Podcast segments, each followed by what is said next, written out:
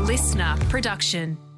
Is fake plant based meat better for us than real meat? And what about the environment? I'm Jacinta Bowler, a science journalist with Cosmos magazine. I've been eating fish, but no other meat, for about 10 years now. But I gotta say, I love the taste of a juicy cheeseburger. Fake meat alternatives are perfect for me. But are they healthier and better for the environment? Let's find out. Before we take a bite out of fake meat, we've got to understand what a real piece of meat is. Let's take beef. A beef burger patty is a mix of fat and muscle tissue from a cow. A patty might be in the realm of 20% fat and 80% meat.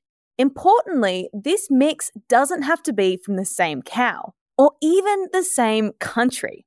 Protein filaments in the muscles, which normally make the muscle contract and relax, is what makes the meat chewy. When the patty is cooked, the muscle fibers shrivel and coagulate. This is what makes the patty shrink down when it hits the barbecue. That red juice that you see coming out of a burger is water expelled from the muscles, mixed with a protein called myoglobin. This oxygen carrying molecule is similar to red blood cells, and it gives the juice a pink color. By the way, if you're cooking meat, you should let it rest once it's finished to allow the juices to absorb back into the proteins. Otherwise, you'll end up with a tougher meal. Don't say us pescatarians don't do anything for you. As you can imagine, there's a lot a plant based meat manufacturer needs to do to create a delicious burger. So, how do they do it? Soy, wheat, pea, fungi, or fava proteins are usually used as a base. This provides protein and bulk.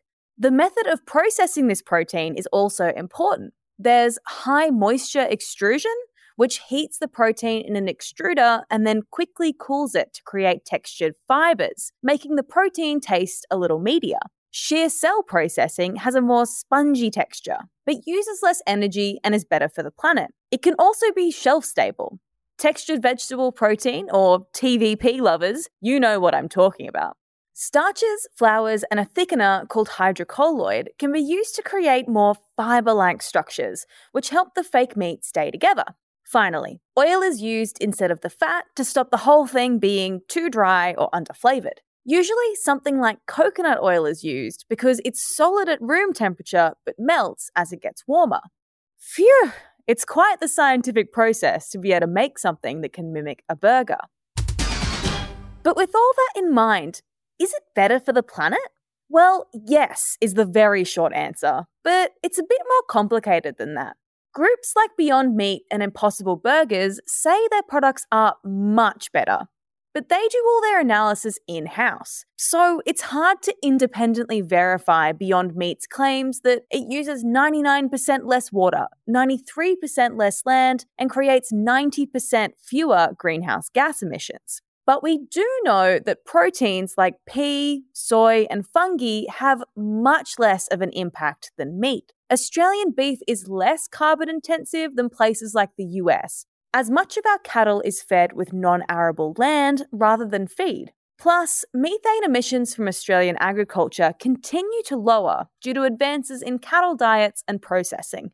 However, even the best cattle are still very carbon intensive, producing around 9 kilograms of CO2 equivalent emissions per 100 grams of protein. To put this in perspective, low impact peas create just 0.3 kilograms of CO2 equivalents. Most independent analysis on fake versus real has been done overseas, but beef specifically is much more environmentally damaging than plant based burgers.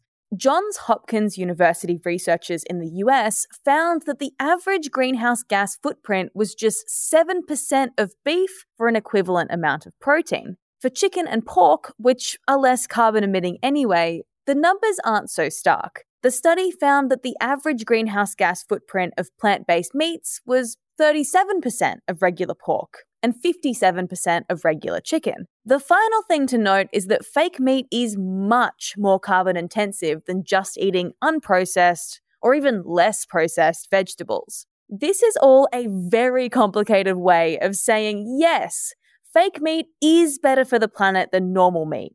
But don't always believe everything you read on the label. Okay, so it's better for the planet. What about for you? Our bodies don't really care where we get our protein or fat from. Both are going to end up turned into the nutrients we need. Or are they?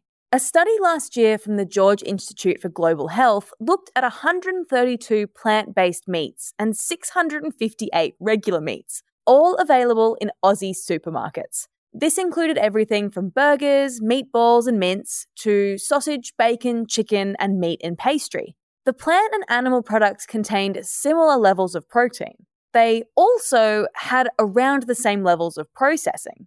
Where they did differ was nutrients. Plant based meat products had a lot less saturated fat and sodium than meat products, as well as more fiber.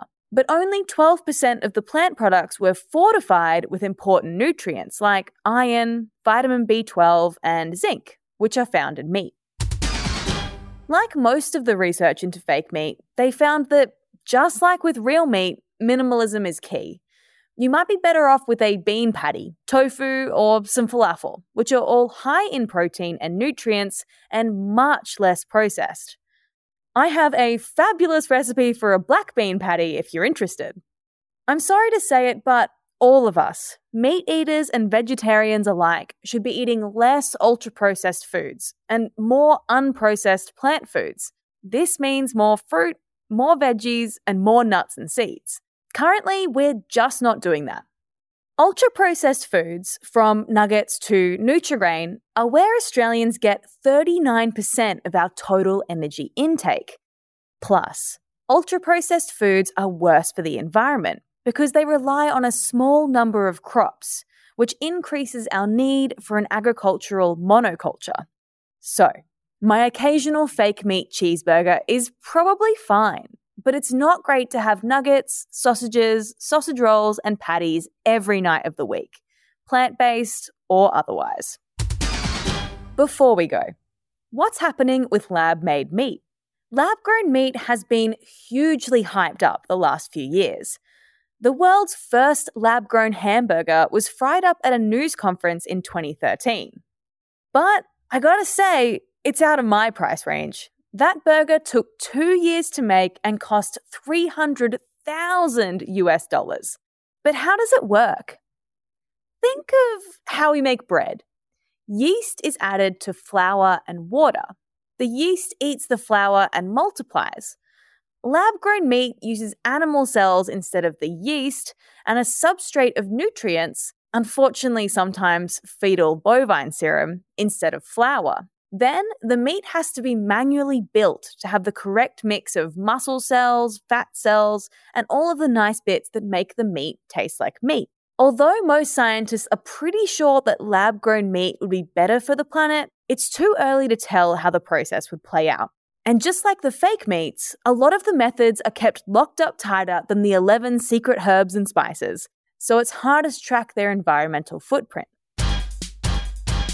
That's all the time we've got for today, but hopefully, this gives you a bit more information next time you're searching for a sausage. For the latest in science news, don't forget to check out the Science Briefing, also available here on the Listener app, and head to cosmosmagazine.com for more science, just like this. Otherwise, we'll be back again next time for another Ha Science Explained.